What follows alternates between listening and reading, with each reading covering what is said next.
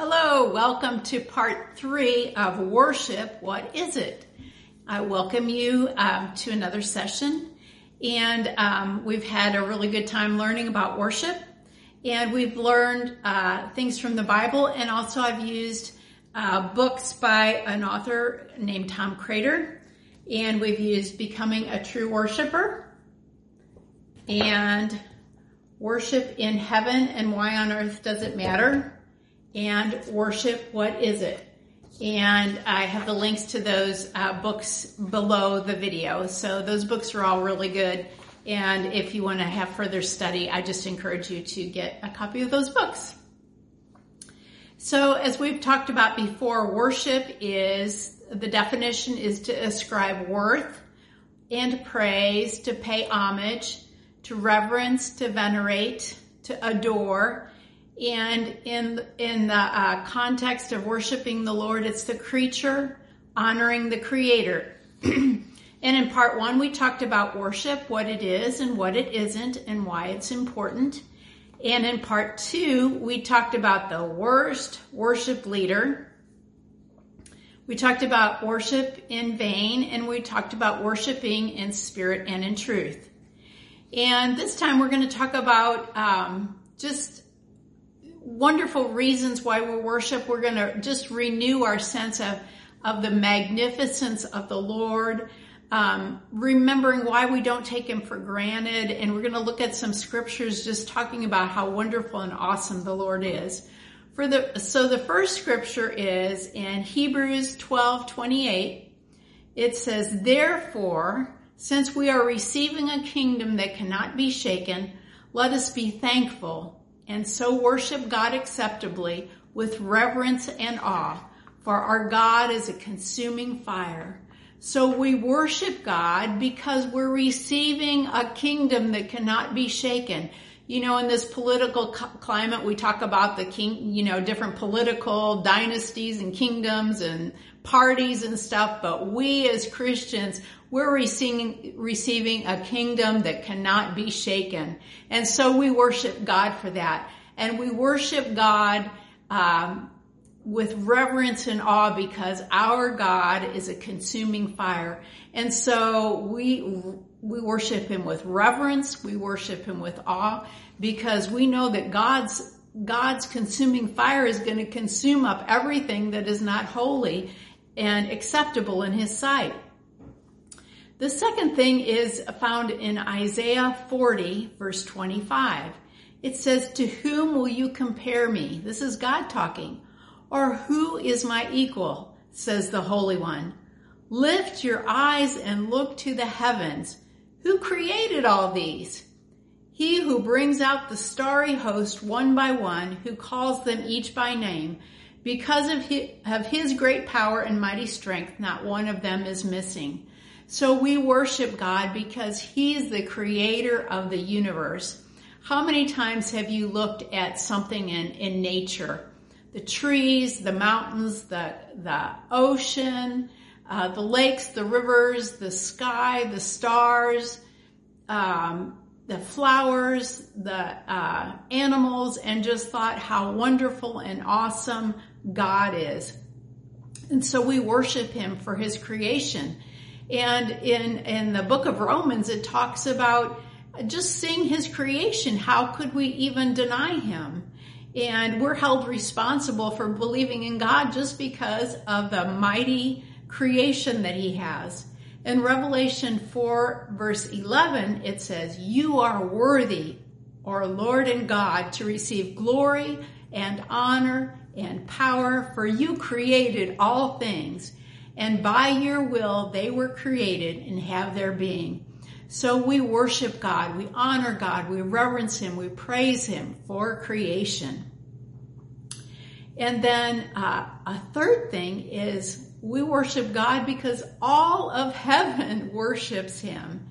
In Revelation 4 verse 6, it says, also before the throne there was what looked like a sea of glass. Can you imagine that? Clear as crystal.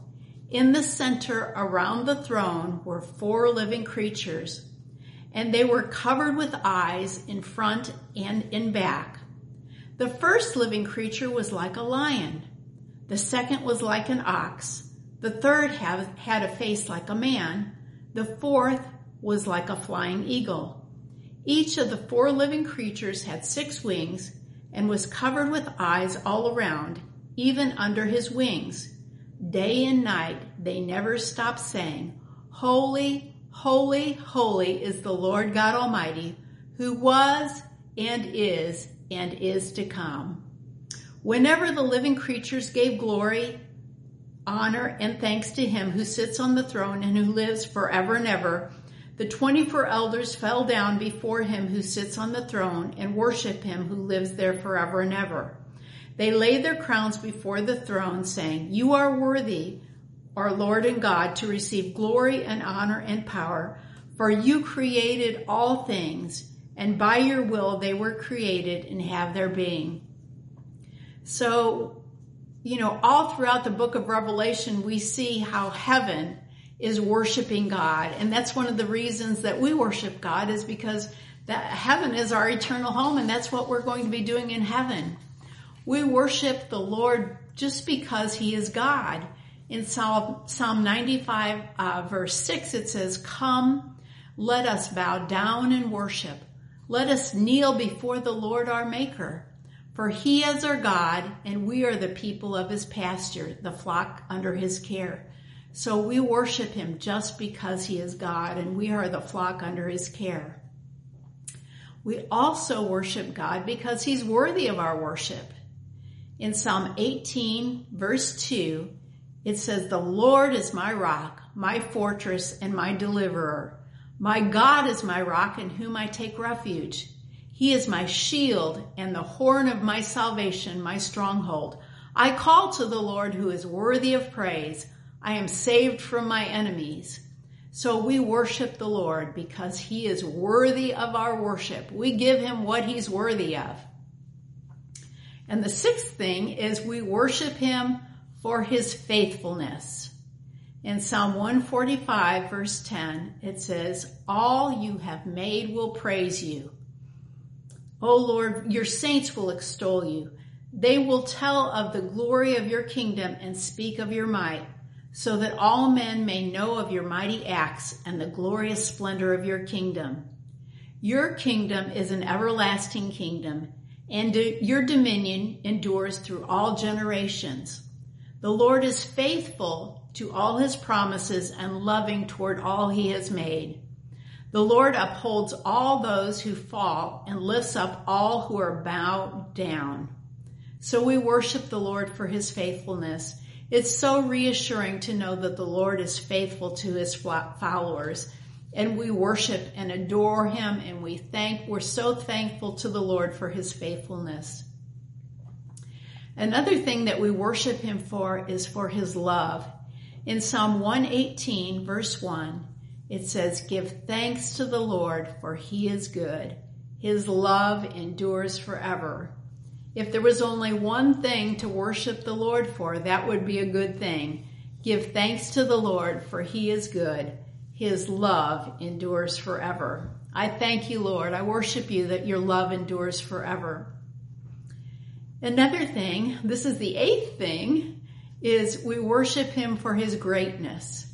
In Psalm 95 verse 1, it says, Come, let us sing for joy to the Lord.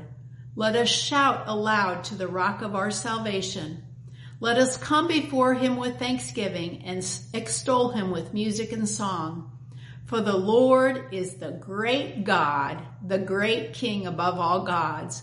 So we worship and adore him because he is great. We also worship him for his salvation and for his forgiveness. In Psalm 96, 2, it says, Sing to the Lord, praise his name, proclaim his salvation day after day. So we worship him for his salvation. We thank him. We adore him. We worship him for his salvation, for his forgiveness. Oh, we're so thankful to God for his forgiveness. And then another thing is we thank God for his mighty deeds, the mighty deeds that he does. Psalm 145 verse 4 says, one generation will commend your works to another. They will tell of your mighty acts. They will speak of the glorious splendor of your majesty. And I will meditate on your works, for they will tell of the power of your awesome works, and I will proclaim your great deeds. And in Psalm 92 verse 4, it says, For you, O Lord, have made me glad through your work. I will triumph in the work of your hands, O Lord. How great are your works, for your thoughts are very deep.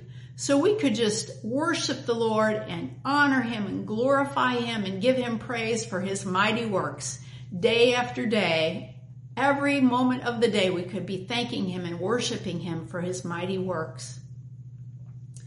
We also praise him and honor him and thank him for his holiness. Um, in Psalm 99 3, it says, Let them praise your great and awesome name. He is holy. The Lord is holy. He is so holy, and we worship and adore him in the beauty of holiness. It, the 12th thing is for his power. Revelation 11 17 says, We give thanks to you, Lord God Almighty, the one who is, who was, and because you have taken your great power and have begun to reign. We worship him because he is all powerful and almighty, and he uses that power and that might to redeem us. We're so thankful for that. And we have a baker's dozen here. This is number 13. We worship and praise and honor God for his miracles. In Matthew 9, 8, said, when the crowd saw this, they were filled with awe and they praised God who had given such authority to men. It's talking about that they uh, were able to perform miracles in the name of Jesus, that many people were healed in Jesus' name. So we have so much to be uh, thankful for, so much to worship God for, so much to be excited about in uh, being Christians and knowing the Lord and serving such a mighty and wonderful Savior. And just uh, going over these things just stirs a person's heart to worship God and to honor Him and give Him glory and honor and praise. So um, next week, we're going to talk about worship in heaven. And you know, uh, Jesus told us to pray that thy kingdom come, thy will be done on earth as it is in heaven. So if we learn about the worship in heaven, we're going to know what God wants the worship on earth to look like. So that'll be an interesting thing to learn about. So next week we're going to learn about worship in heaven. I know we've uh, read a whole lot of scriptures today and we could read a whole lot more just talking about worship. But that's what we're all about at Summit Church, basing everything that we do on the Word of God, the Bible, um, because that's where our foundation is. Our foundation, our rock, uh, is on the Word of God and what the Word of God teaches us and tells us to do with our everyday life. And what we're learning about right now is to worship the Lord. You can't go wrong worshiping the Lord for His mighty and wonderful deeds. So um, we trust you benefited from this, and I, I, I trust you'll put it into practice in your everyday life. Bye bye.